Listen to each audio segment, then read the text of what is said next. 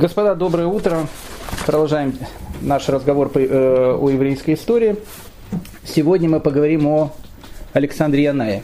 Интересный такой персонаж еврейской истории. До того, как мы перейдем к личности Александра Яная, давайте 2-3 слова краткого содержания прошлой серии, предыдущего урока, и, в общем, сразу перейдем к Александру Янаю. Мы говорили о том, что с момента, когда Александр Янай станет сейчас царем, мы сейчас познакомимся с ним, кто он, прошло приблизительно 62 года с момента ханукального чуда. Для того, чтобы понимать, что такое 62 года, 9 мая 2016 года будет 71 год со Дня Победы. То есть тут 71, там 62. Соответственно, когда 62... И сейчас ветераны еще есть. Их мало, но они есть. Когда проходит 62 года со Дня Победы, которое было над греками, над Антиохом IV, соответственно, конечно, есть ветераны. Продолжительность жизни, может, была не такая длинная, как сейчас, но, в общем, кто-то еще жив. Но сейчас на... театральной исторической сцене находятся не те, которые участвовали в этой чудесной победе над греками, а их дети и внуки.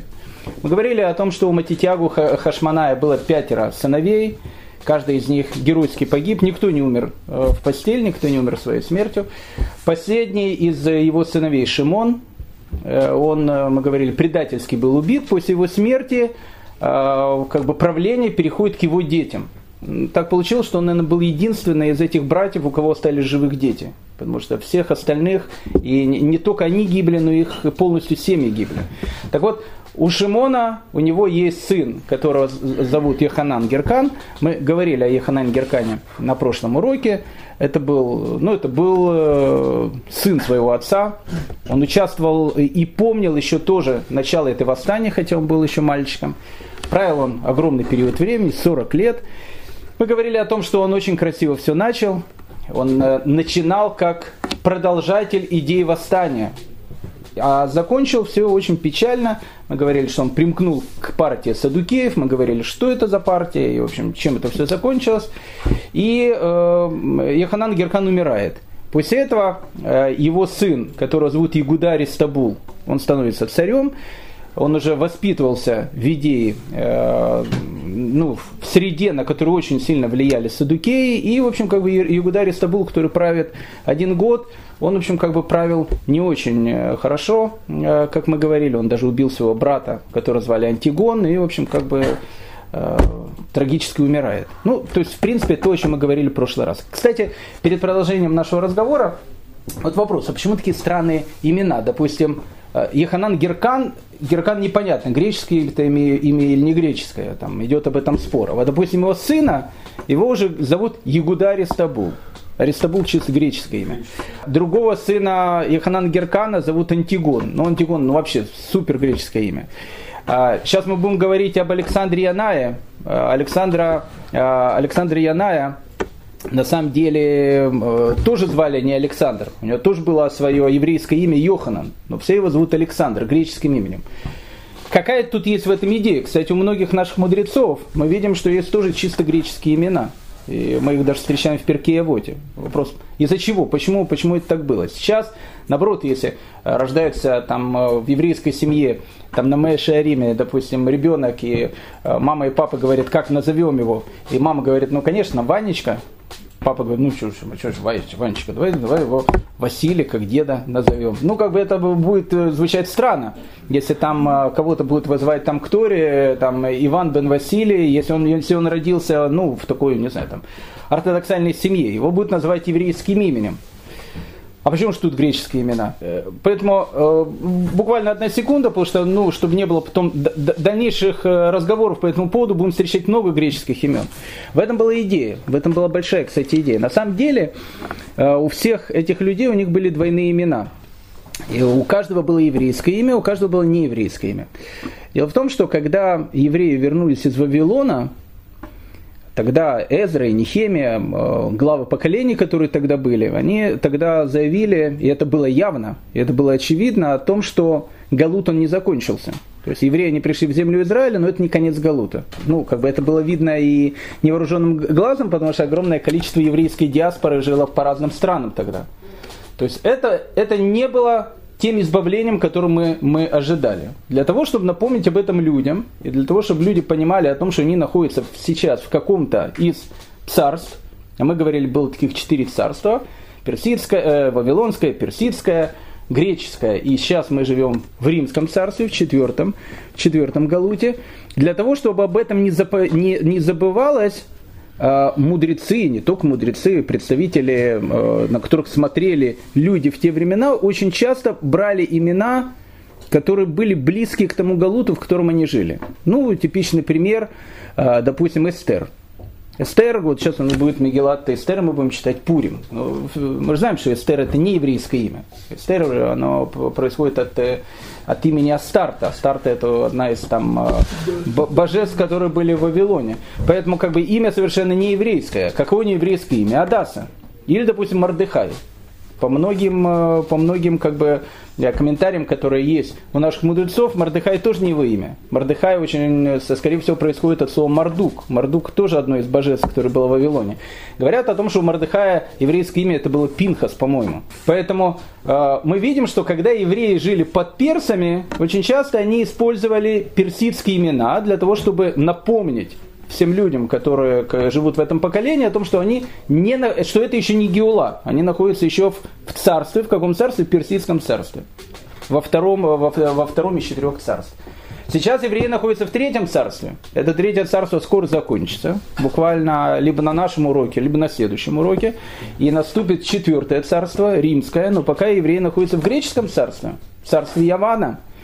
Для того, чтобы об этом помнить, несмотря на то, что была победа Хануки, несмотря на то, что было чудо Хануки и так дальше, мудрецы, не только мудрецы, многие берут греческие имена, тем самым напоминая о том, что они сейчас находятся в галуте.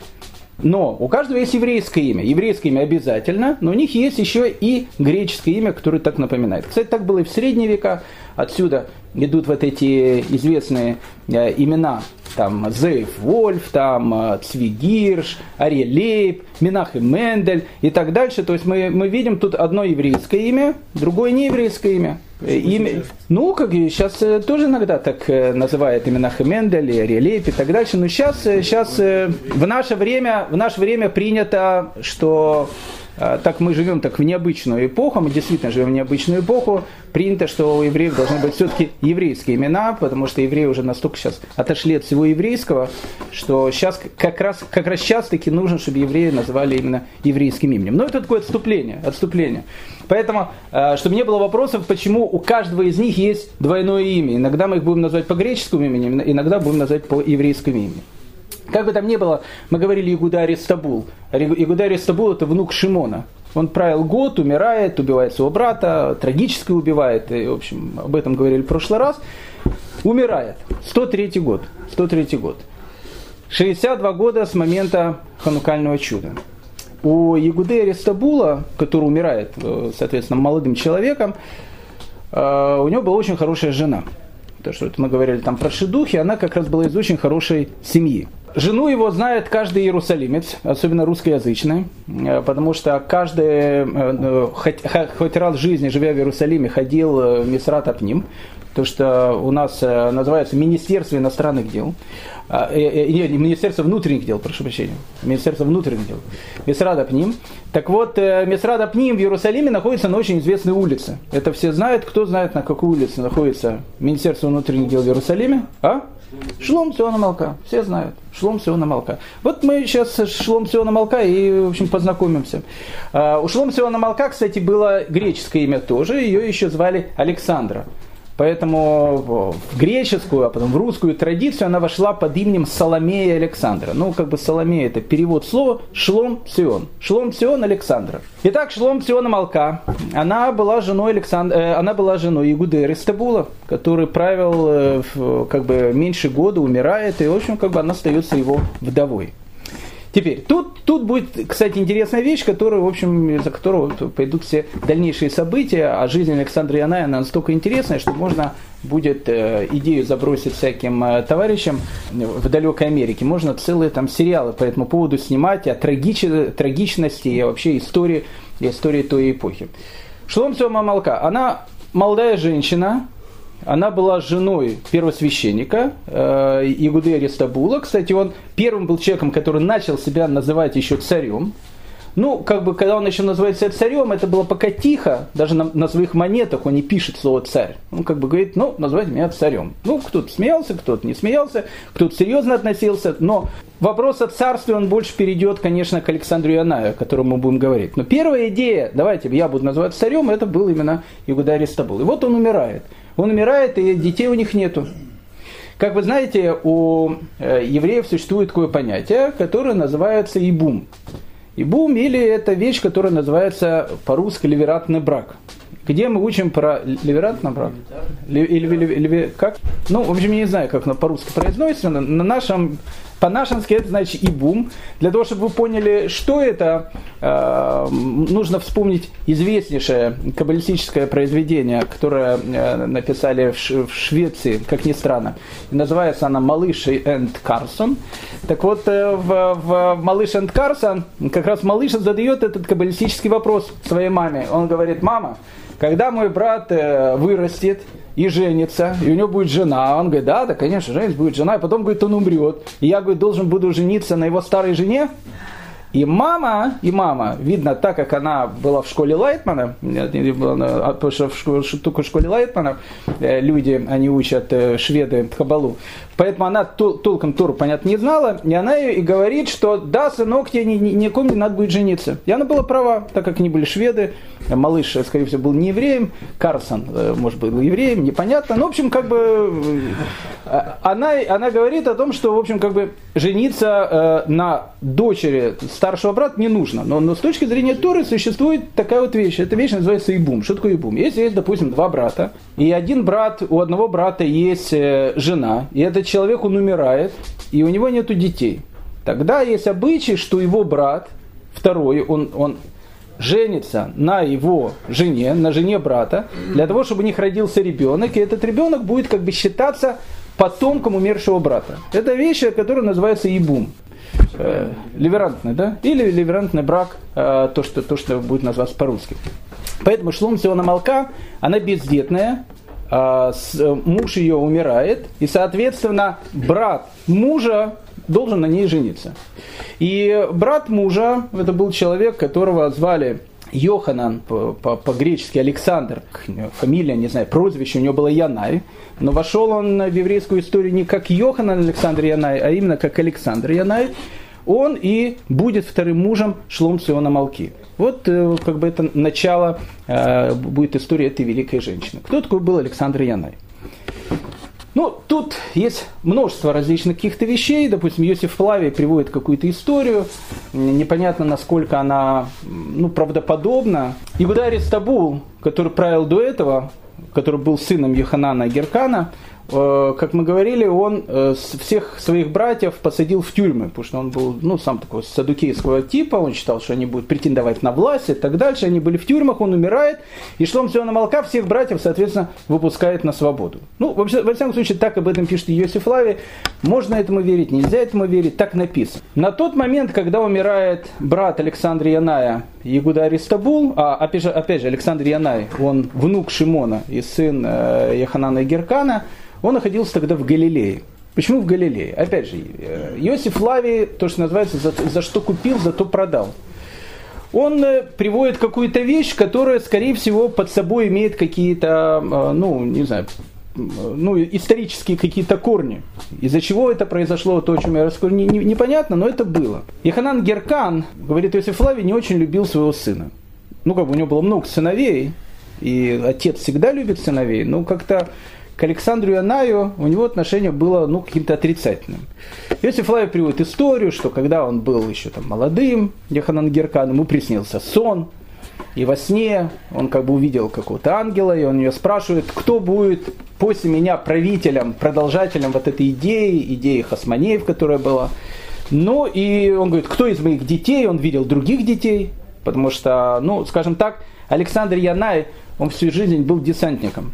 Но не в хорошем значении этого слова, он таким спортсменом был. То есть он был, когда другие учились там в ешивах 24 часа в сутки, он играл в футбол там.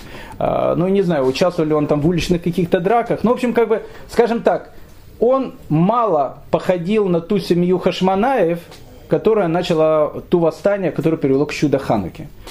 Может быть, это была одна из причин, по которой отец не то что недолюбливал, но как-то так с опаской относился к одному из своих сыновей, Александру Геркану. Это был очень такой воинственный человек. Я не скажу, что он был не духовным, это неправда, он был, наверное, очень духовным человеком, но как бы в первую очередь он был воин, а уже в 25-ю очередь он был, ну не знаю, там, скажем так, Талмид Хахам, то, что называется. Так, ну, опять же, это история, он видит этот сон, во сне он спрашивает, кто будет царствовать после меня, и ему как бы ангел показывает фотографию Александра Яная. Он когда ее увидел, во сне проснулся в холодном поту, говорит, только не этот. И написано, что из-за этого он его отправляет в Галилею. И там почти что всю жизнь Александр Янай до 25-летнего возраста проводит в Галилее. Галилея, мы говорили, к тому времени, хотя она формально относилась к хасмонейской территории, частично да, частично нет. Там находилось огромное количество различных греческих городов, и греческое влияние в Галилее было очень такое сильное. Ну, в общем, как бы там ни было, Александр Янай, он был не иерусалимец, он был из Хайфы. Хайфа город, конечно, хороший, но, в общем, там и автобусы по шаббатам ходят и так дальше. В общем, там есть, безусловно, очень хороший религиозный район. Но он жил как раз не в религиозном районе, он жил в нерелигиозном районе Хайфы, но при этом, безусловно, он был соблюдающим религиозным человеком. И вот он приезжает в Иерусалим. В Иерусалиме все такие, в общем, Ешиват Мир, там Атерет Исраэль, ну и другие серьезные ешивы. И вот он, как бы, когда, понятно, приезжает, то, в общем, он по иерусалимским меркам не совсем тот, кого там привыкли видеть. Но как бы там ни было, когда умирает его брат, Йегуда Аристобул, и Шелом Цион Амалкат должна выйти замуж за следующего по старшинству брата. То есть следующий по старшинству брата это как раз Александр Янай. Она за него выходит замуж, она как бы королева. Ну, не королева, она была жена правителя Иудеи. И Александр Янай женится на ней, и через некоторое время по традиции его объявляют первосвященником, и он становится первосвященником. Первосвященник Александр Янай и его жена Шелом Цион Амалкат. Александр Янай, в первую очередь, как мы говорили, был не первосвященником, в первую очередь он был, конечно, арамисом. В том плане, что он, может быть, не на дуэлях там дрался, но вся его мысль, она находилась не в храме, не за изучением Торы, она находилась на поле брани. Поэтому Александр Янай, основная идея, которая сейчас есть, это не восстановление духовности, с которого начинали делать его там, отец, дедушка, прадедушка и так дальше, а в первую очередь завоевание новых территорий для нового иудейского государства, которым руководят хасмонеи. И один из первых вещей, которые у евреев постоянно, в общем, было как кость в горле, это был город, который назывался Птолемаида, или по-нашенски этот город называется сейчас Ака. Ака, он сейчас еврейский город, и он находился на территории одного из колен, но он практически никогда не был еврейским городом. Сначала это был финикийский город, потом это стал греческий город, и даже в тот период времени, по большому счету, по мнению многих наших мудрецов, Ака не входит в территорию земли Израиля, которая светила Эзра и Нехемия. Но это как бы там другая совершенно история, поэтому многие люди, которые в средние века умирали в Аке, их редко хоронили в Аке, их хоронили за Ака, потому что считал, что за Ака вот как раз находится земля Израиля. Как бы там ни было, Ака это был чисто такой греческий город, но в первую очередь это город-порт.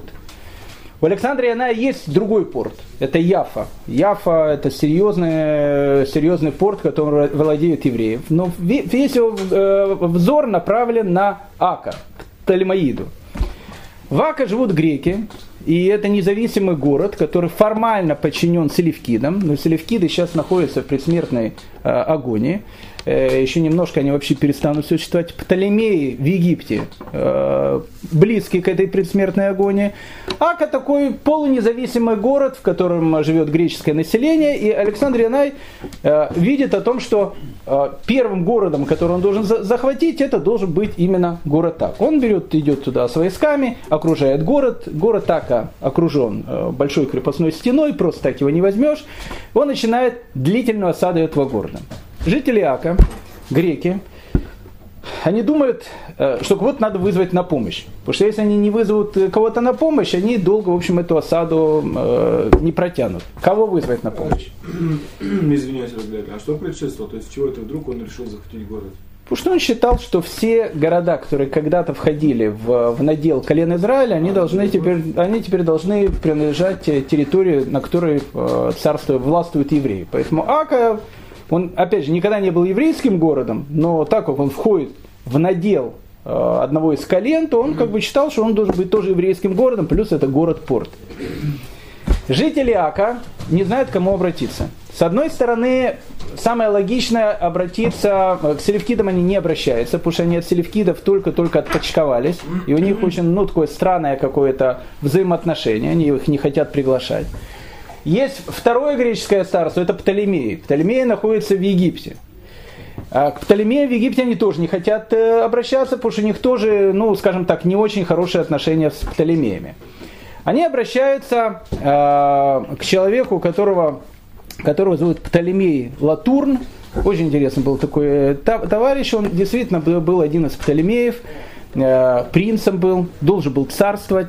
Но его маму, которую звали Клеопатра III, чисто такие греческие мишпухи, греческие такие взаимоотношения, у них была такая сильная любовь, что то Клеопатра хотела своего сына укокошить, то сын хотел маму укокошить. Но так как они понимали, что они друг друга, либо он ее, либо она его укокошит, на какой-то период этот Птолемей Латурн убежал к острову Кипр, захватил этот остров и стал маленьким таким царьком острова Кипр. Поэтому жители Ака, думая, кому обратиться, чтобы вызвать кого-то на помощь, Птолемеям не хотят, селевкидам не хотят, они обращаются на Кипр, там, где находится Птолемей Латурн. Птолемей Латурн, ему это только и нужно было, чтобы его кто-то пригласил туда. Он понимает, что если он начнет Ака, может быть, после Ака поднимет другие греческие города и пойдет на Египет, и наконец-то укокошит свою маму Клеопатру III, и наконец-то станет царем Птолемейского Египта, он с большим удовольствием отвечает по-гречески «яволь», берет, свои войска, корабли, с Кипра не так далеко доехать до Ака, доплыть до Ака, подплывает в Ака и, в общем, начинает помогать защитникам города. Но так как у него был довольно сильный флот, и это было довольно внезапно для Александра Яная, что для Ака идет такая, в общем, в помощь со стороны кипрских греков, они разбивают Александра Яная, и не просто ее разбивает, Птолемей Латурн, у него появляется идея о том, что, теперь, может быть, и вообще всю Иудею прихватить к рукам, а там дальше и посмотрим. Птолемей Латурн был, он был, с одной стороны, греком, с другой стороны, он был таким, может быть, тоже не совсем типичным греком, хотя, опять же, в те времена это была, может быть, такая нормальная вещь. Для того, чтобы следующие города, видя только войско Птолемея Латурна, сразу открывали двери свои, и, в общем, не было никаких там боев особенных, ему нужно было показать, что с ним лучше дела не иметь. Поэтому некоторые там деревни, которые были, которые он завоевывал, описаны у греков, не только у Иосифа Флавия, у греков, написано, что он делал такие вещи, он брал такие огромные котлы, брал там женщин, детей, там резал их на части и варил в котлах. Дикость, но в Москве в 16 веке то же самое делал Иван Грозный, это было не так давно, 500 лет назад, прямо на Красной площади, тоже варил в котлах. Поэтому, женщин, детей резать на куски, варить в котлах, даже для греков это звучало немножко диковато, и распространился такой слух о том, что пришел новый такой князь Дракула, который не кровь пьет, а которых всех там варит и потом кушает. Сказали, что он вообще там каннибал, людей ест. Понятно, это слухи были, но варить в котлах, скорее всего, варил. И люди понимают, что дело имеет с маньяком. И Александр Янай понимает, что дело имеет с маньяком, хотя сам он очень такой воинственный, и начинает свое правление, именно хотел захватить Ака, теперь он не знает, что ему делать. Не зная, что ему делать, Александр Янай посылает гонцов к маме Птолемея Латурна, Клеопатре III, которая, как мы говорили, своего сына очень любит. И говорит: уважаемая Клеопатра Сигизмундовна, ваш сынок, маньяк. Птолемей Латур, но он сейчас в Иудее. Он там тут всех режет, варит и так дальше. Она говорит, да, это мой сынок, он так с детства кошек убивал, там, я знаю, там, голубей там голову резал. А, да, это мой сынок, он обычная практика.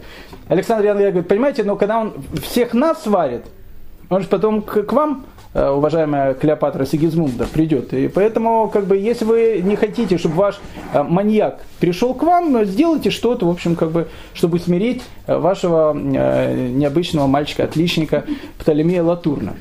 Клеопатра III, видя о том, что сынок-маньяк, он начинает потихонечку захватывать территорию Иудеи. И следующее, понятно, он пойдет к мамаше, туда, в Египет. Ей это совершенно ссорос не нужно.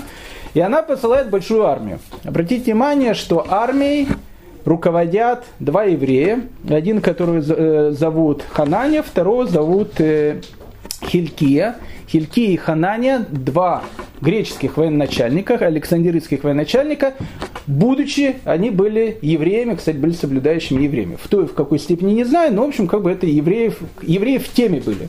И они были два египетских генерала. Они приводят большую египетскую армию, и когда Птолемей Латурн встречается с этой армией, они его быстро разбивают. Птолемей Латурн, в общем, от греха подальше убегает. И тут у Клеопатры III тоже возник шанс. Какой шанс? Они видят, что Александр Янай, он сейчас лузер в данной ситуации, потому что его Птолемей Латурн разбил. Теперь, армия, которую они привели, она намного сильнее, чем армия Птолемея Латурна. Соответственно, она намного сильнее, чем армия Александра Яная. И тогда у Клеопатры III возникает маниакальная идея, а может быть, Иудея опять к нам? Она же была когда-то нашей, Птолемеевской. Ну и тут, конечно, на счастье вот этих два военачальника, Ханания, Хилкия. Этот Хилкия, он погибает в бою, Ханания остается, и он начинает писать письма, умолять Клеопатру III не делать эту глупость. Не делать эту глупость, за евреев вступятся очень многие. И он пишет такие вещи, понятно, это отговорки. Он говорит, смотрите, только почти что половина города Александрии, где живет уважаемая Клеопатра Сигизмунда, она составляет евреи. Вы понимаете, что если вы сейчас пойдете на Иерусалим, пойдете на Иерусалимский храм и так дальше, то ваши верноподанные в Александрии поднимут восстание. Я, будучи евреем и генералом армии, я тоже это считаю, что это полностью делать нельзя, это будет полная глупость. Клеопатра Сигизмундовна, она понимает о том, что и вправду делать это не надо, и она отзывает войска обратно. Казалось бы, десантнику Александру Янаеву на этом как бы надо и успокоиться, но Александр Янаев был не таким человеком. Это был человек, который был по природе воин. Он постоянно занимался военными действиями. Но он был первосвященник. Фарисеи, то, что мы называем прушим, мудрецы, понятно, на эти вещи смотрели, ну, скажем так, смотрели не очень хорошо. Когда первосвященник является еще и военачальником, ну, когда это были братья Маковеи, и ну, просто по-другому ничего нельзя было делать, там вопрос был о существовании еврейского народа, это одно дело. Тут сейчас не стоит вопрос о существовании еврейского народа. Наоборот, евреи имеют свою границу, имеют свое государство, иди развивай это государство. Зачем заниматься военными походами? Но Александр Янаев человек, который хочет заниматься военными походами. И, как ни странно, после Аака многие его военные походы были очень-очень удачные. Аака ему не удалось взять, но он решил, что полностью все города, которые вот идут от сектора Газа до Аака, ну это практически вся полоса земли Израиля, они должны быть еврейские. Многие уже были еврейские, Ашдод, Ашкелон, Газа, Яфа. Но там находились еще большое количество маленьких городков. Маленькие города, это были не порты, но это были приморские города. И он считает, что вся приморская территория, она должна принадлежать евреям. И у него делает он поход за походом, и, как ни странно, эти походы были очень-очень удачные. Именно в это время Александр Янай начинает чеканить одни из первых своих монет. Так вот, на одной из монете, это как бы показывает, кто был Александр Янай, он никогда Александром на монетах не значился, он всегда пишет свое еврейское имя Йонатан, опять пишет Хавер Ягудим, друг евреев и так дальше, не пишет князь, не пишет царь, не пишет первосвященник, друг евреев Йонатан. Так это с одной стороны. С другой стороны, он начинает чеканить корабельный якорь. Почему корабельный якорь? Потому что тем самым он показывает о том, что вся прибрежная территория древней Иудеи, теперь она в его руках, и теперь она в руках евреев. Но победы Александра Яная на поле брани, они, как бы мы как говорили, они начинают беспокоить наших мудрецов. То есть они видят, как бы, ну... Теперь Александр Янай начинает себя официально провозглашать царем. Он был не первым, который царем провозгласил. Его брат впервые сказал, что он царь. Теперь он начинает себя называть царем. Ну, как бы мудрецы видят, из двух зол надо выбирать меньшее. Они считают, ну, пускай будет царем, но пускай первосвященником будет кто-то другой. Когда первосвященник в Иерусалимском храме постоянно ходит там с мечом, со шпагой, там, я не знаю, там, с автоматом, пулеметом и так дальше, это не совсем первосвященник. Первосвященник должен быть человек, который будет находиться в храме, должен быть человеком духовным. И понятно, что рано или поздно этот конфликт должен был возникнуть. Теперь, Александр Янай, он находится, безусловно, конечно, под влиянием саддукеев. Потому что саддукеи, в отличие от мудрецов, это были люди, которые как раз меньше тянулись к духовности, больше тянулись к военным браням, завоеванию новых территорий и так дальше. Тут произошло несколько историй, в результате которых произошла довольно большая трагедия, которая приведет к глобальной трагедии. Ну, с чего все началось, непонятно. Но, может быть, начало этой истории, они описаны в трактате Кедушин, все эти истории. Ну, непонятно, как и что произошло. Одним словом, было так. У Александра Яная, у него... Да, теперь насчет его семьи, это важная вещь. Его жена, Шлом Сиона Малка, на имени улицы, которой находится Министерство внутренних дел Израиля, и у ее брата, и у нее был очень известный брат. Этот брат был глава еврейского народа, звали его Шимон бен Шетах. Вообще тогда были два главы еврейского народа, Шимон бен Шетах и Ягуда бен Табай. Они были парами, так называемая была эпоха Зугот. Они были третьей парой после того, как перестал существовать мудрецы Великого Собрания. Так вот, Шимон бен Шетах и Ягуда бен Табай, они есть у нас в Перкей Авот, их изречения, они тогда были главами еврейского народа. Кто-то из них был Наси, кто-то был возглавлял Санхедрин, кто-то был Авбейдин, кто-то был как бы главой суда. Однажды произошла такая ситуация, что один из рабов Александра Яная, его объявили, что он является убийцей, были свидетели, и его должны были судить. Теперь, так как он являлся рабом, то они хотели пригласить на заседание Санхедрина, который заседал по этому поводу, его хозяина. Его хозяин был царь.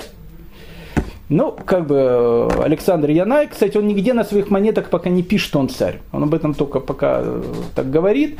А о том, что он царь, он как бы он в первую очередь себя позиционирует как первосвященник. Я первосвященник. Ну, как бы для народов мира, называйте меня царем как угодно. И вот заседание Санхедрина, приглашают Александра Яная. Приходит Александр Янай с поля боя, герой такой весь. Шимон бен Шетах ведет заседание и говорит Александру Янаю о том, что суд идет. Господин Александр Янай, встаньте. А он сидит. Он говорит, кому, мне встать? Да.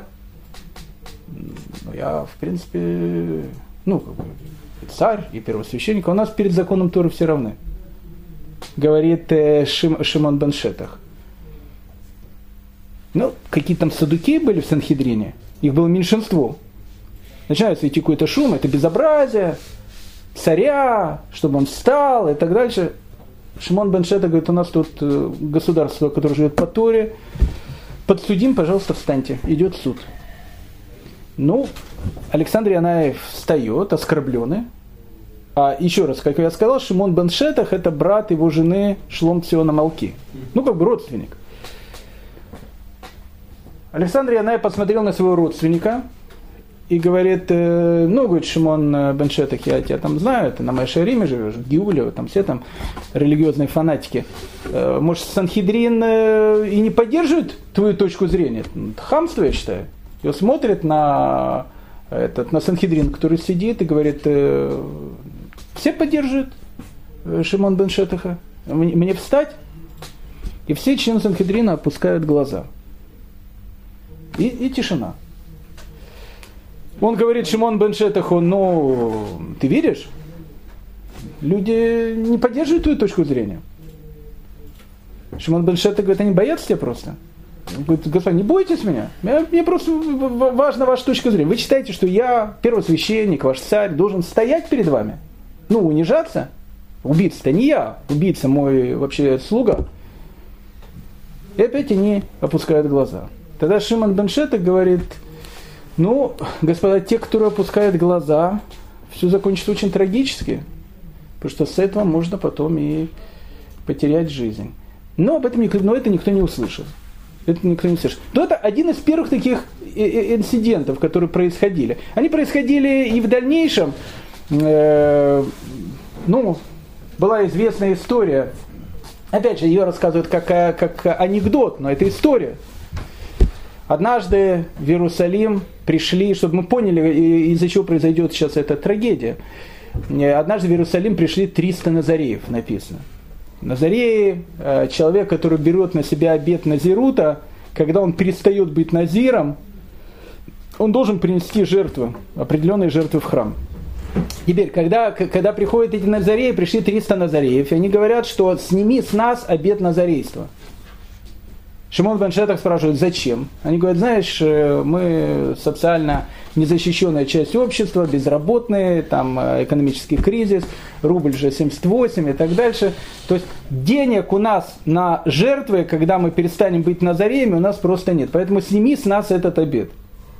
Говорит Шимон бен Шетех, ну хорошо, а если я там найду деньги, ну, для вашей жертвы, будет продолжать быть назареями, ну, если найдете, да. Ну, в общем, как бы, так как денег нету, пожалуйста, сними нас этот обет. Их было 300. Шимон бен Шетех, скажем, поговорил и нашел, что 150 из них, то есть половину, в принципе, обряд назирута с них снять можно. Но было 150, с которых невозможно было снять этот обет назирута. Ну, тогда он приходит к своему шурину, к Йоханан бен Заккаю, который редко находился в Иерусалиме, но как раз на тот момент, наверное, находился в Иерусалиме, приходит к нему и говорит ему, уважаемый Шурин, вот есть такая ситуация, есть 300 назареев, их надо спасти и так дальше, иначе они снимут себе обет назарейства, давай так, половину даешь ты, половину даю я. Он говорит, Александр Иванович, говорит, хорошо, я даю там половину. И дает довольно большое количество денег, на которых можно купить животных, которые назарей после того, как у него пойдет обет назирута пройдет, можно будет принести в жертву. Ну и Шимон бен Шетех дает этим назареям, и говорит, не волнуйтесь, продолжайте быть назареями, 150 из них. Когда пройдет время, вот у вас есть деньги, вы сможете принести эту жертву. Ну, через некоторое время к Александру Янаю приходят какие-то его приближенные и говорят, еще не видишь, что над тобой издеваются? Ну, из тебя фраера делают, лопуха. А Александр Янай, как мы говорили, по природе был таким воином. Он не любил, чтобы из него лопуха делали. И он говорит, в каком смысле лопуха делают? Ну, Шимон бен Шетех тут при всех подошел, сказал, половину даю я, половину даешь ты.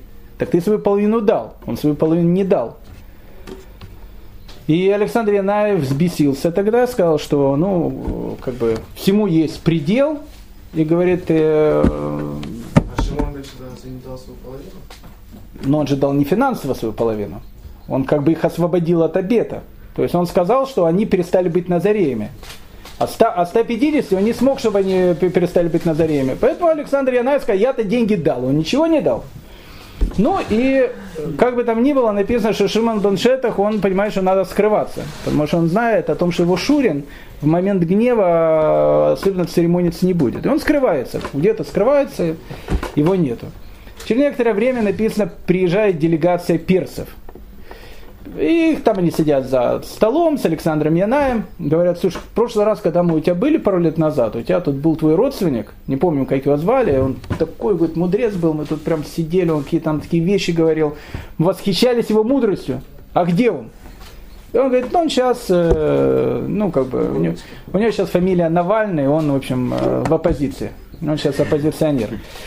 Но они говорят, ну, хотелось бы и с Навальным поговорить, и мы с оппозицией с удовольствием бы поговорили, он очень мудрый такой человек. Но у Александра Яная там с персами были мирные переговоры, он подходит к жене своей, Шломцион Амалка, королеве Шломцион, и говорит о том, что где твой брательник? Я знаю, что ты знаешь, где он, скажи, чтобы он приехал сюда, в Иерусалим.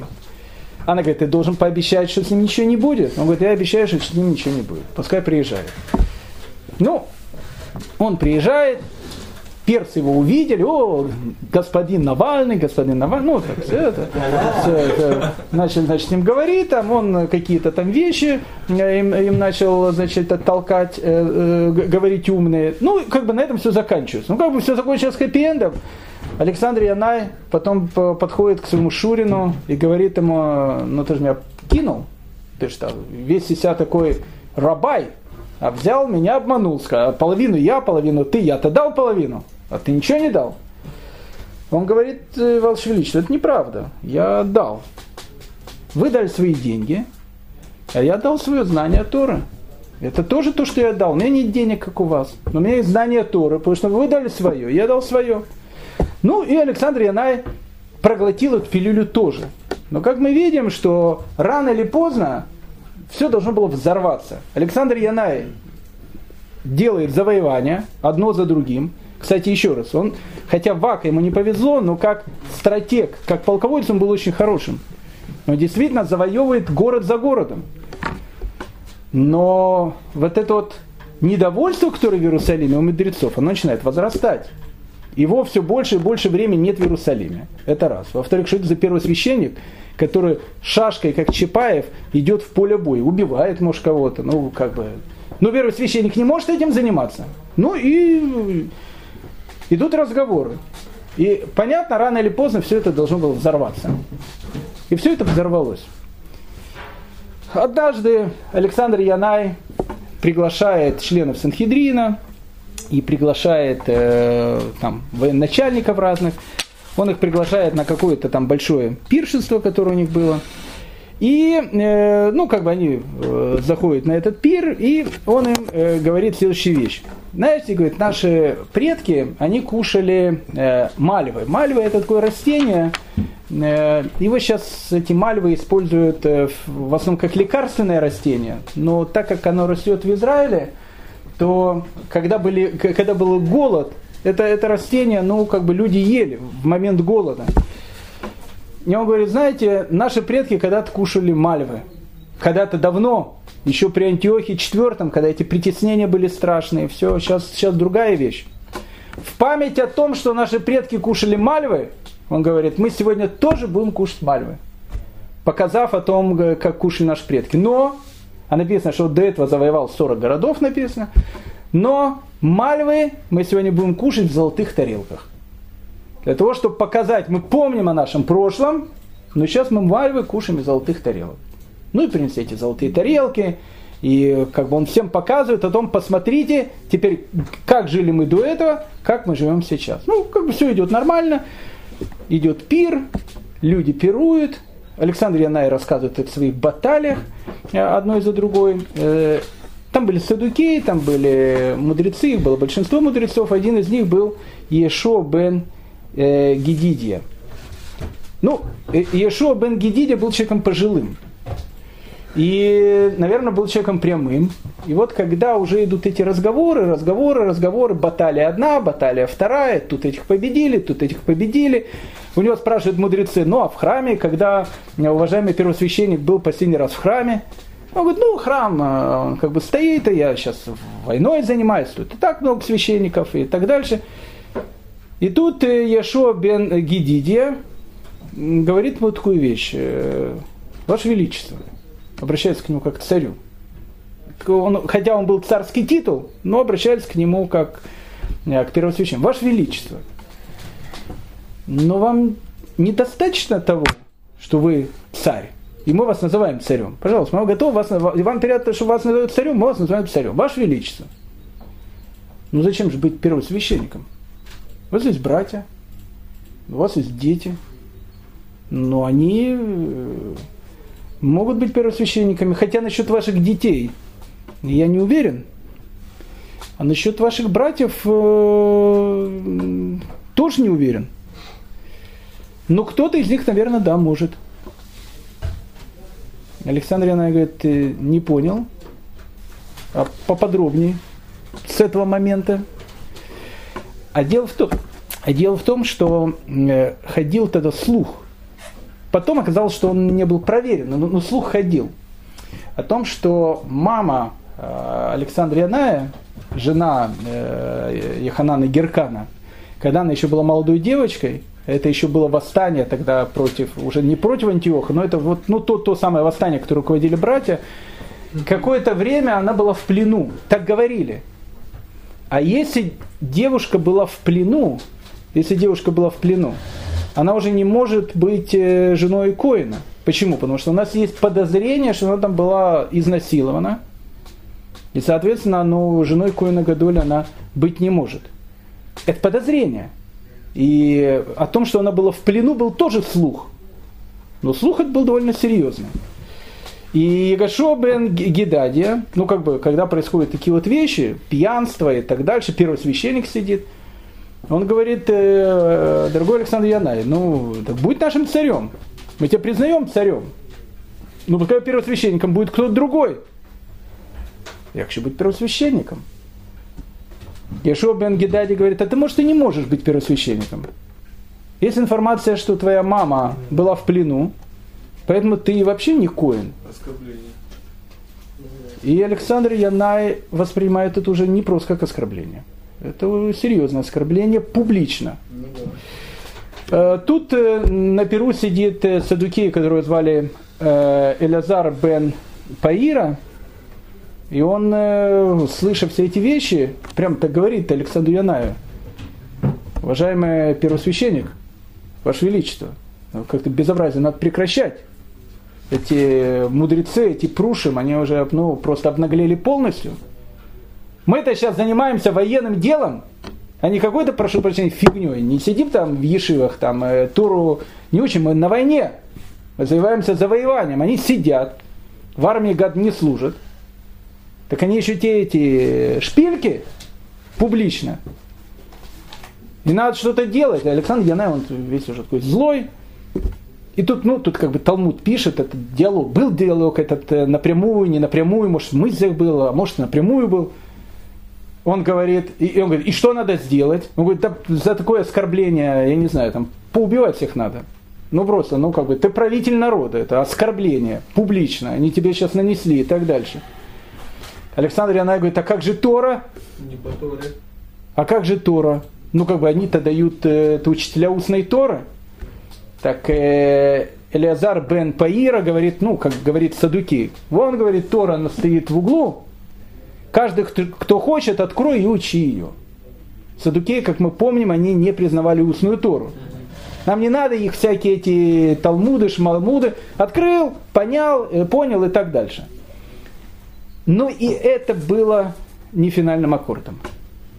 Хотя мы понимаем о том, что настроение у Александра Яная и у мудрецов, а жена его, любимая, Шлумциона Малка, она именно принадлежала к лагерю, понятно, мудрецов, они становятся очень-очень такие напряженные, очень напряженные. А как получилось? Мы же говорим, что вообще, что вот это вот, обвинение, выдвинутое таким мудрым учителем поколения, оно, они его не проверили, оно выдвинул и не проверил. Мы же говорим, что когда суд уже кто-то что-то хочет сказать, так надо же проверить. Да, существовала эта вещь, но Ягашуа бен Гедадия, видимо, сказал эти вещи, потому что, ситуация, которая была, она вышла. То есть он должен был перестать быть первосвященником. Угу. Каким способом? Ягашуа бен Гедадия, может быть, посчитал, что это Саба будет мудрый способ, чтобы он перестал быть первосвященником, как минимум первосвященником. Тут можно об этом говорить. Это в трактате Кидушин все это описано, там можно понять, почему он так сказал. Нас волнует сейчас другая вещь. А другая вещь произошла совсем скоро. Ну, может быть, даже в этом же году. Праздник Суккот. Александр Яннай, он уже... Отношение его к мудрецам, к прушим, к фарисеям, ну, очень-очень натянутое. То есть, ну, такое состояние, что должно все взорваться. Скажем так, на моей шариме уже такие пасквили, плакаты там, Александр Яннай нация, ну, не знаю, может, так не писали нации Хацвышовым там, ну, в общем, как любят так писать, там, Александр Яннай такой плохой, и все, ну, как бы, и общая атмосфера насчет Александра Янная, ну, идет такая. И Александр Яннай, отношение к мудрецам тоже такое очень плохое. Ну и тут праздник Суккот. Александр Яннай первосвященник.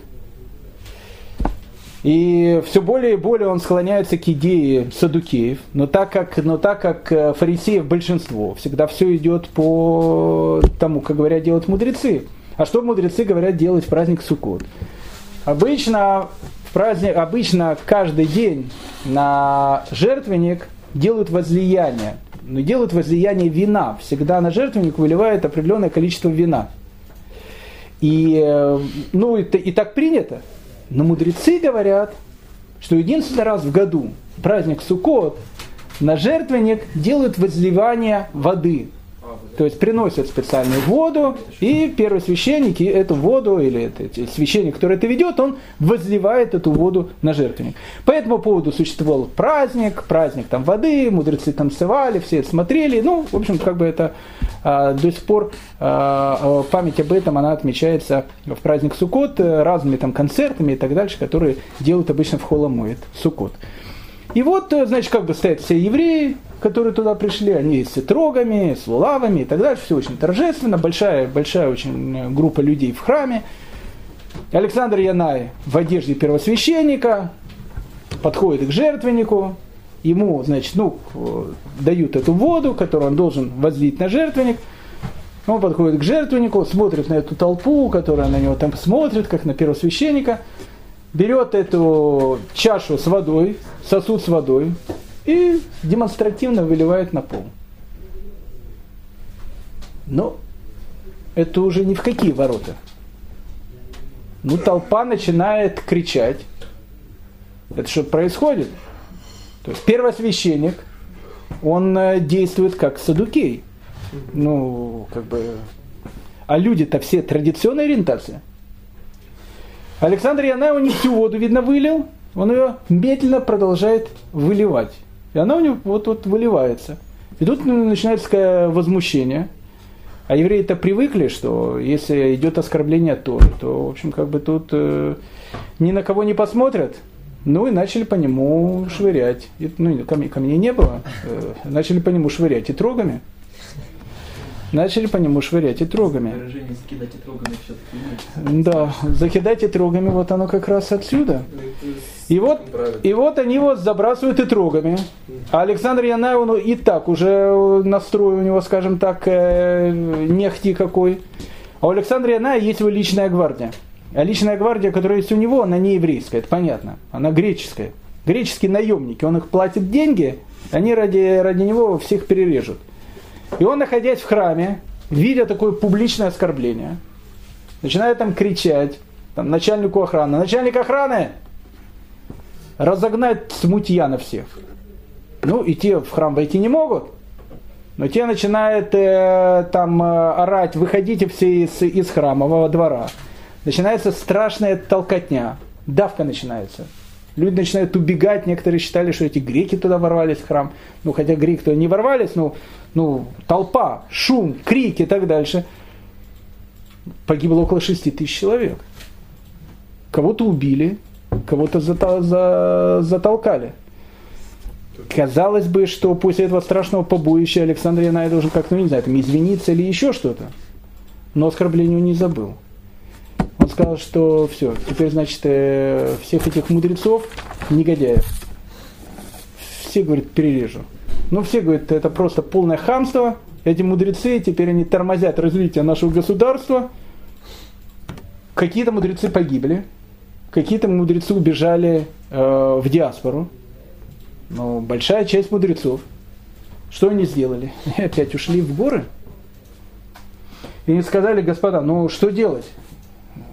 Прошло сейчас около 70 лет со дня Хануки, ну что мы можем делать? Теперь у нас, нас теперь опять возглавляет Антиох IV Епифан. Надо начинать все заново. И они начинают заново войну против человека, который уже там и больше себя грехом, чем евреем считает. Хотя считает он себя евреем, безусловно, но как бы человек, который там плюет на все еврейские ценности. Ну, не совсем правильно. И тут начинается война. Большая часть евреев, они, понятно, на стороне новых Маковеев. А старый Маковей, он сейчас царь. У Александрии, она есть тоже войско.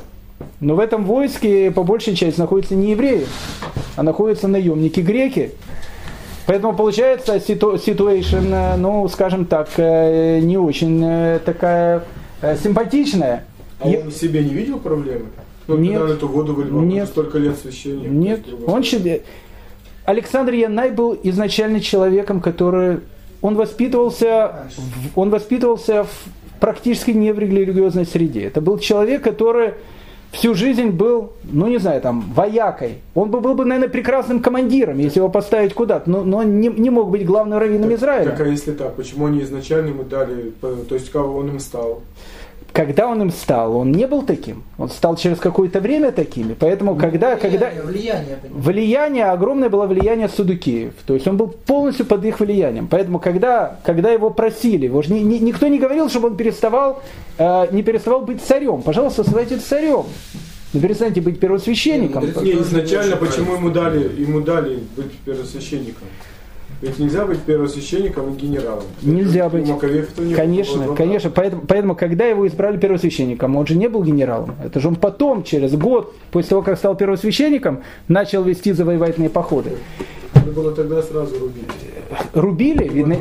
Видно, не получалось. Мудрецы тоже неправильно сделали. Так напрямую сказать, может быть, как-то пообщаться, как-то более. Мудрецы делали все правильно. Второй вопрос, что мы говорим о каких-то вещах, которые вылились в прямую конфронтацию. Но эта прямая конфронтация, как мы видим, она шла постепенно. И, может быть, она начиналась с того, что Александр Янай не собирался вставать перед Санхедрином. То есть, что он сказал? Он сказал, что все люди равны, но есть люди, которые более равны. По Торе нет более равных людей. Все люди равны. И когда мудрецы видят эту тенденцию, которая приходит к тому, что то есть первосвященник становится человек, который совершенно не собирается слушать то, о чем говорит Тора. Ситуация аховая. И этот первосвященник, он еще и царь. У него еще войска. И армия, которая у нее не еврейская, греческая, у нее вообще все греческое. Греческое. Это все вылилось в скандал, в эту катастрофу, взрыв. И вот начинается эта война. И тут происходит совсем такая, казалось бы, невероятная вещь. Когда война продолжается 6 лет. Новые Маковеи, назовем их новыми Маковеями, новые Хасмонеи, они борются с Александром Янаем, который для них представляет сейчас саддукейское греческое влияние. И на каком-то этапе они решают обратиться к помощи Димитрия III Эвкера, один из последних селевкидских царей. Кстати, прямой потомок Антиоха IV. Новые Хасмонеи, они обращаются к нему и говорят: послушайте, мы просим у вас помощи, помогите нам, у нас обезумевший царь, идет война, гражданская война идет. 6 лет идет гражданская война. Мы просим вас прийти к нам на помощь и помочь нам с этим Александром Янаем справиться. Димитрий III, может, и не грезит о том, что он иудею отхватит, как когда-то. Но, видно, обещали деньги, может, обещали какую-то территорию. А у Димитрия III ситуация аховая. У него вся его эта империя по швам уже трещит, как только можно. И он идет помогать этим новым Хасмонеям. И тут вообще ситуация становится необыкновенная. Еврейская армия, которую практически возглавляет прямой потомок Антиоха IV, борется с еврейским царем, который является потомком Маковеев, и у которого греческая армия. Вообще, короче. И тут произошла этот взрыв. И это где этот взрыв происходит? Понятно, этот взрыв происходит около города Шхем. Всегда вообще все эти вещи не происходят около Шхема. И в наше время все около Шхема. Исторически все, и раздел Израиля при царе Шламо тоже около Шхема. И сейчас эта битва происходит около Шхема. Историческая битва. Битва, где все поставлено шиворот на выворот. Антиох IV борется за идеалы Торы с потомком Маковеев, который борется за греческие идеалы. И Александрия, она и проигрывает. Александрия, она и проигрывает, и со своей армией, наемниками, греками, в основном, которые у него, убегает в горы. Теперь он убегает в горы. Возвращается. Теперь эти победившие повстанцы, они начинают поглядывать на этого Деметрия III Ивера. А Деметрий III Ивер, он все-таки грек. И сейчас он помог победить Александра Яная. И он говорит: господа, может быть, вы, как по старинке, к нам теперь, в империю? И у нас и войска сейчас, и все. Они понимают, что теперь мы, пригласили этого товарища. Он сейчас сюда придет и отхватит наше государство опять. До этого не понимали. До этого не понимали, потому что у Дмитрия III были довольно слабые позиции. Вопрос, воевали ли на этой стороне мудрецы. Все мудрецы, они были в диаспоре. Воевали недовольные. Там вообще ситуация была такая взрывоопасная. Все мудрецы были в Александрии. Они убежали туда во время войны. Почему убежали? Потому что Александр Яна их просто убивал. То есть он считал их повстанцами. И Дмитрия III потихонечку удаляют. И тогда как раз мудрецы, они сказали, что это дело надо прекращать. Александра Яная надо вернуть, чтобы он опять вернулся в Иерусалим и прекратить гражданскую войну. И на этом гражданская война заканчивается. Это был 88 год. Начать вернуть, вот так вот просто взять и вернуть, это же не... Нет, война продолжалась. То есть какая-то большая часть, она пошла на мировую с Александром Янаем. Была, кстати, какая-то часть повстанцев. Дальше идет об этом пишет Иосиф Флавий. Опять же, это, я думаю, что верить этому не надо, потому что он пытается показать уже этого Александра Яная уже таким полным чудовищем.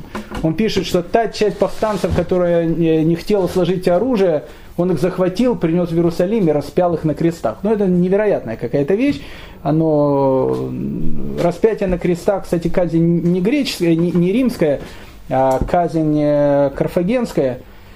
Карфагеняне, это у них такая была вещь, они распинали на крестах. А так как римляне с ними воевали в пунических войнах, им эта казнь очень понравилась, и потом они всех, начали на них потом бить. Говорят, что он там недовольных распял на крестах, но это уже больше идут какие-то легенды, нежели какие-то факты.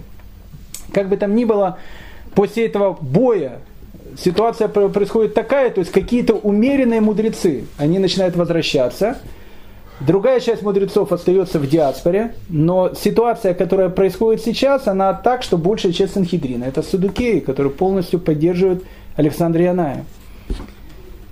И тут Александр Янай, которому 52 года, правит он 27 лет, 76 год до новой эры, он сейчас находится в Иордании. В Иордании находится такой город, который называется Рагаб. И он с этим город Рагаб, он его сейчас воюет за этот город. И он заболевает, у него либо лихорадка, либо еще что-то. В общем, он умирает, Александр Янай. В присмерти. Он просит послать в Иерусалим сообщение его жене, Шлом Циона Малке, о том, что, скорее всего, он умирает, он хочет с ней попрощаться. Царь не трансфортабелен, то есть его в Иерусалим уже не привезешь. И Шлом Циона Малка, она сама приезжает к этому Рагабу. Муж ее находится в присмерти. Он находится в присмерти, она подходит к нему, и он говорит: знаешь, я сделал в своей жизни много разных ошибок, и за это я сейчас расплачиваюсь. Я тебе оставляю государство, которое сейчас находится в совершенно безумном состоянии. евреи воевали с евреями, я как бы жил не так, как жил мой дедушка, и как жил мой прадедушка, и все эти вещи. Я прошу тебя одну вещь. Я, говорит, прекрасно понимаю, что пусть моей смерти, она как бы царица, и она поддерживает мудрецов, то я, говорит, прекрасно понимаю, что как бы сейчас мудрецы вернутся, потому что у тебя правление. И я для них буду злодеем. Поэтому, говорит, я хочу искупить свою вину, когда я умру, отвези меня в Иерусалим, и пускай мудрецы решат, что со мной сделают. Захотят, там, я не знаю, там, бросят на сиденье собакам, там, все, все что угодно. Я готов, не захотят меня там в семейной гробнице похоронить. Я согласен, только, говорит, попроси у всех за меня прощения. И с этими словами он умирает. И Шлом Циона Малка, 76 год, она привозит тело своего супруга в Иерусалим. Мудрецы, которые были уже в Иерусалиме, которые выходят из подполья, они говорят, раскаявшийся человек, он выше первосвященника, он и был первосвященником. Его хоронят с почестями. Но теперь Шлом Циона Малка, она формально становится королевой, если так можно сказать, и она начинает править государством. Первая женщина? Она, она формально, женщина не может быть правительницей, но как бы у нее есть сыновья, которые потом будут правителями, но пока они, скажем так, не совсем выросли, и пока она жива, она как бы формально остается как бы главой государства. Шлом Циона Малка, она правила всего лишь 9 лет, с 76 по 67 год. Но что это были за годы? Впервые со времени восстания Маковеев в земле Израиля наступила эпоха благоденствия. Все мудрецы, которые находились в изгнании, начинают возвращаться в Иерусалим. Шимон бен Шетах, он становится как бы, формально главой еврейского народа и начинает давать реформу за реформой. Кстати, Шимон бен Шетах, интересная вещь, это был человек, который вводит обязательное начальное образование для всех еврейских детей. Чтобы было просто понятно, что школьное обязательное образование в России, оно было введено только, по-моему, в 1918 году, через год после революции. Шимон бен Шетах это постановление вводит в 1976 году до новой эры. Ни в одной стране мира не было такое понятие, как обязательное образование для ребенка. Это было обязательное. Отец обязан быть отправить ребенка в школу. Если отец не отправлял ребенка в школу, отца могли привлечь к судебным вещам. То, что происходит сейчас. Обязательное школьное обучение. И множество различных постановлений, которые вводит Шимон бен Шетах, они повлияют на всю еврейскую историю. И они были настолько прогрессивными, что они звучат и сейчас очень современно.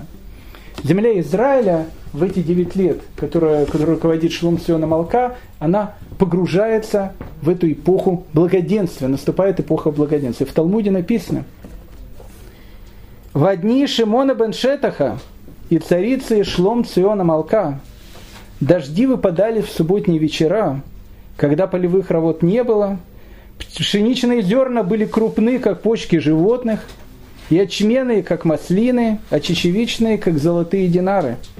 От этих зерен были оставлены образцы для будущих поколений, дабы они знали, до чего доводит грех, сокративший былое плодородие». То есть земля Израиля, она расцветает.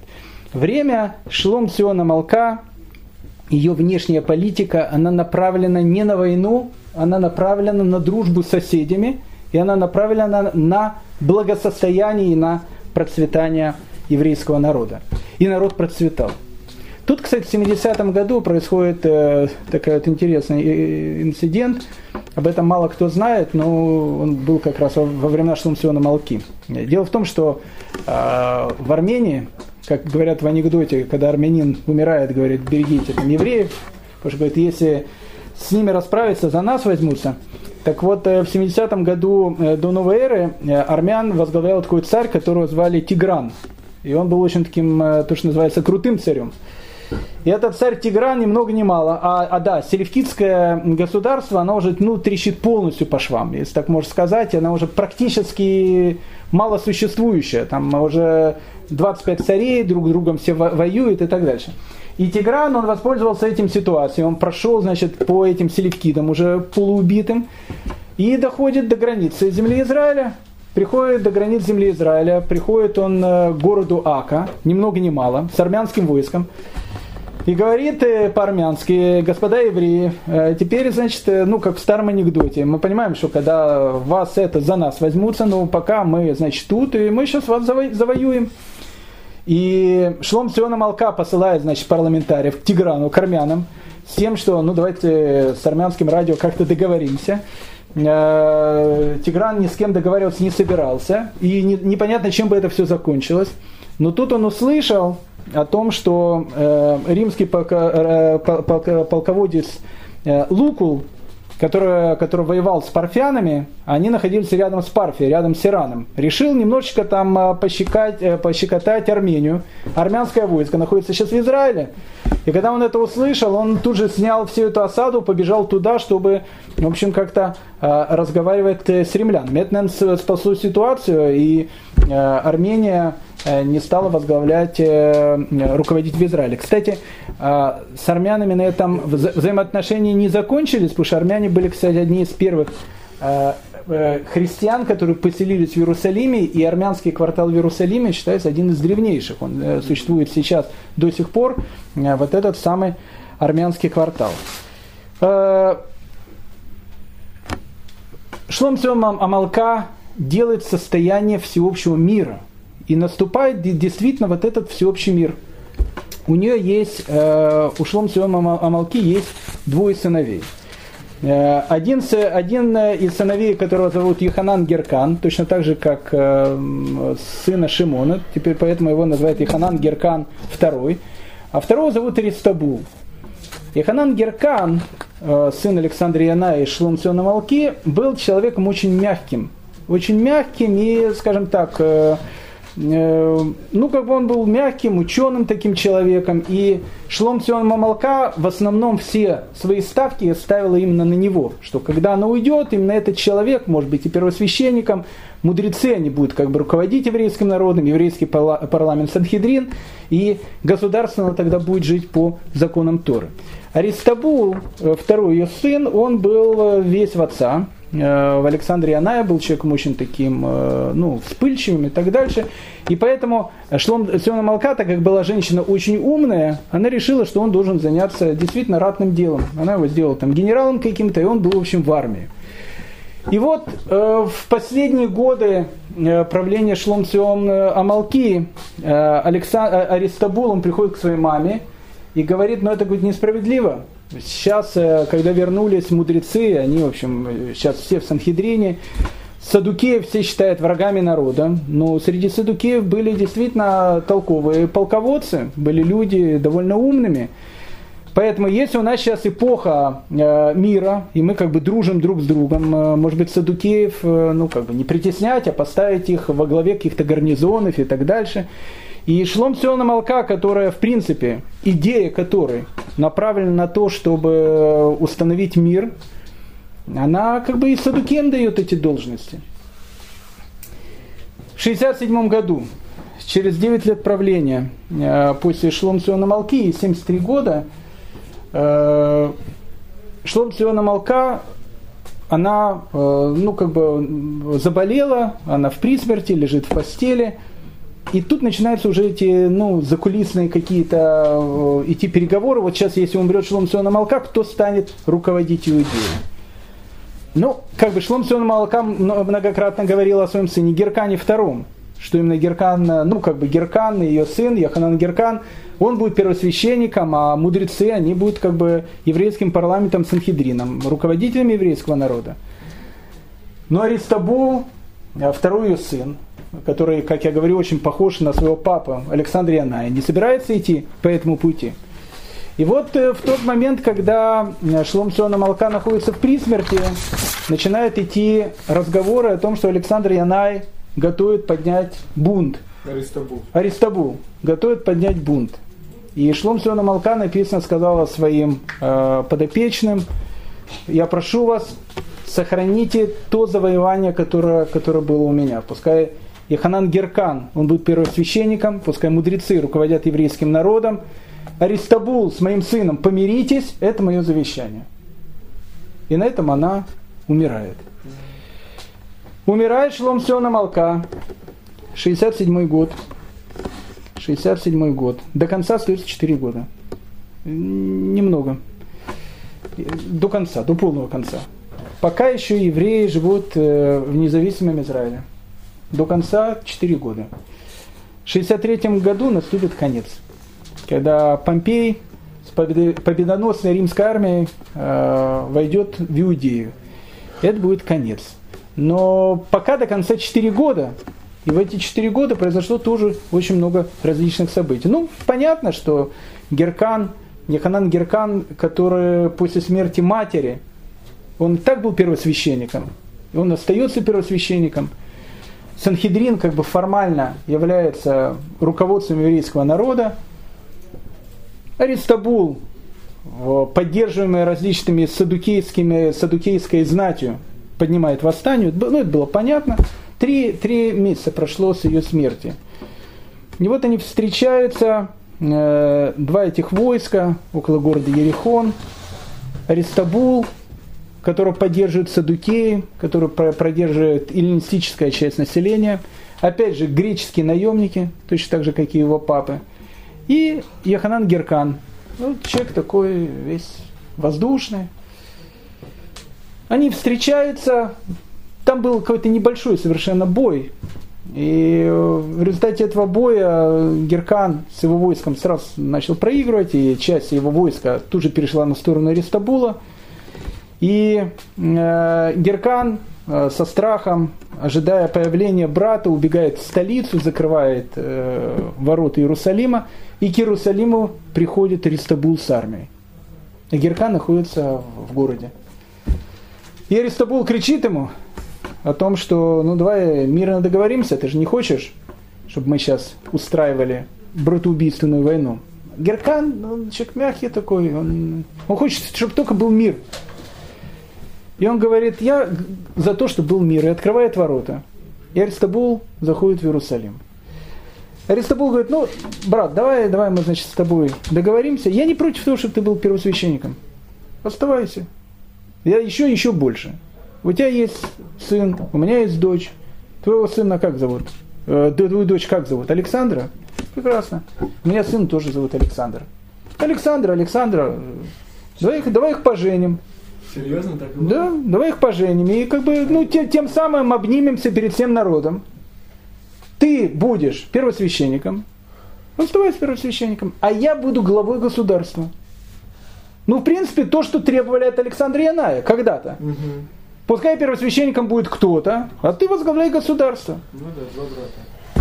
Йоханан Геркан говорит: ну мама ж просила, что вот мудрецы там все в Санхедрине. Послушай, я в Иерусалиме с армией. Соглашайся. И Геркан соглашается. Он говорит: ну, пускай так и будет. Они обнялись, Аристобул становится царем. Детей не поженили? Детей поженили, Геркан остается первосвященником. При Аристобуле II влияние саддукеев, а его поддерживали саддукеи, оно усиливается еще многократно, чем было при влиянии его отца. Мудрецов сейчас никто не преследует, может, открыто, так как делал Александр Янай, но они опять уходят на вторые роли. Аристобул II – это Гилгуль его отца, еще только больше. У него все мысли только сейчас идут о каких-то боях, о каких-то сражениях. И надо завоевать это, надо завоевать это. Саддукеи не становятся во главе всего государства. Ну, может быть, так бы оно и продолжалось. Но у Александра Яная, у Йоханана Геркана, у него был, советник. Все мягкие люди, они тяготят к сильным личностям.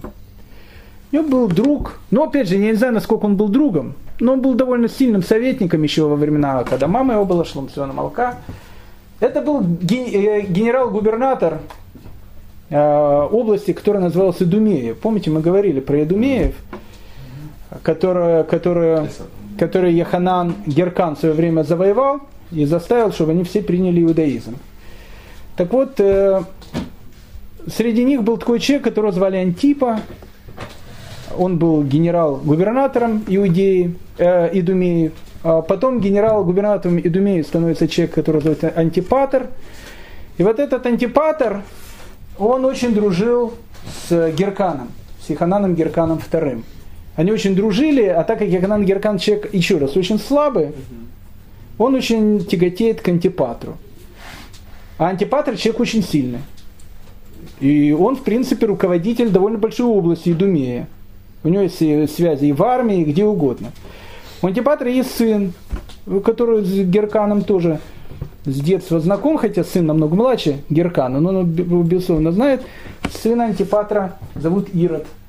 Он еще покажет себя в недалеком будущем. А пока он, Ирод, все дружат с ним.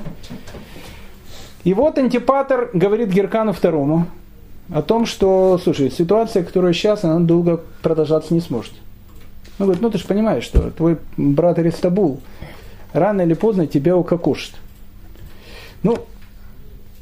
Яханан Геркан говорит, брат не сможет убить брата, это не по-еврейски, не по Торе. Как же он, слушай, какое по-еврейски? Послушай, у него там эти греческие войска, наемники. Эти саддукеи полностью им руководят, делают все, что хотят. Послушай, тебя рано или поздно уберут. Поэтому единственное, что тебе остается, либо ты хочешь жить, если хочешь жить, слушай меня, не хочешь жить, живи, как ты живешь. А у Антипатра, у него совершенно другие идеи. Ему плевать на этого Яханана Геркана. Когда Яханан Геркан был первосвященником, и в принципе формально он возглавлял еврейский народ, то Антипатр был вторым человеком после него. Сейчас, когда Геркан становится просто первосвященником, который, кроме того, что он ведет службу в храме, больше ничем не занимается. Антипатр тоже ничем не занимается. И Антипатр прекрасно понимает, что не сегодня, а завтра. Его тоже снимут с поста губернатора Идумеи. Поэтому первая мысль, которая есть у него, ему плевать совершенно на Яханана Геркана. Ему важно его будущее. И он говорит Яханану Геркану, послушай меня, если ты хочешь вернуть себе власть и вернуть себе жизнь, послушай, что я тебе скажу. Геркан спрашивает, что делать нам? Смотри, на территории современной Иордании находится государство, которое называется Набатея. Мы уже говорили с этим государством, столица у них Петра. Там, где сейчас в Иордании тоже туристический центр, туда все в эту Петру едут. Там в скале Села-Адум, как ее называли, Красная скала. Там есть этот выбитый храм прямо в стене. Так вот, Петра, там живут Набатеи. Набатеи в тот момент был довольно сильным таким государством на территории современной Иордании. Они очень там пощекотали селевкидов, которые уже там практически уже развалились как государство. Александр Янай у Набатеев в свое время забрал какую-то большую часть городов. Давай с ними договоримся. Если они дадут нам армию, и мы при помощи этой армии отобьем твой трон, законы, твой трон, царский, чтобы ты был царем и первосвященником в Иерусалиме, дадим им эти 10-15 городов, то, что там есть, ничего страшного. Зато ты будешь царем раз, первосвященником 2, и тебя не убьют 3. И Яханан Геркан, как человек очень слабый, он говорит, а как мы это все провернем? Говорит, просто так это провернуть нельзя. Нам нужно убежать с Иерусалима. Куда? Туда, в Петру. И там мы будем делать все вот эти вот вещи. И поздно ночью Яханан Геркан со своей семьей не хотел никуда бежать, но этот Антипатр его чуть ли не силой заставляет убежать из Иерусалима. Они бегут в Петру. А в Петре уже все договорились, там царь Арета, он абсолютно согласен пойти войсками на Иерусалим, и чтобы ему дали довольно большую часть заиорданских владений хасмонеев, все остаются в выигрыше. И он берет большие войска, и эти большие войска набатеев, в которых формально возвращают бывшего царя, дают ему власть, хотя он и не был формально царем, Еханану Геркану, Антипатор, и все они подходят к Иерусалиму. Когда они подошли к Иерусалиму, а к Аристобулу отношение было, как к захватчику власти. То есть, народ видел, что он власть захватил раз, и второе, опять саддукеи не стали во главе всего народа. Это никому не нравилось. И когда войска набатеев и законы первосвященник, он подходит к Иерусалиму, то и жители Иерусалима, они тоже переходят на его сторону, готовы ему открыть дверь. И Антипатру с небольшим своим войском ничего не остается, как спрятаться в самом храме Аристобулу. А храм это тоже крепость, он тоже находится на возвышенности. И вот он, Аристобул, находится на территории храма с войском, что само по себе уже странно, а все остальные находятся внизу. И по иронии судьбы, это месяц Кислев 65 года до новой эры. Ровно 100 лет.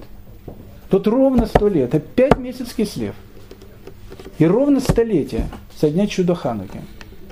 И вот столетие чуда Хануки один из тех, который поднимал эту восстанию. Прячется с греческими, полугреческими наемниками на Храмовой горе.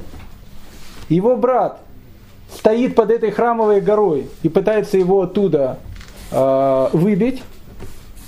И это понятно, что речь уже идет к концу.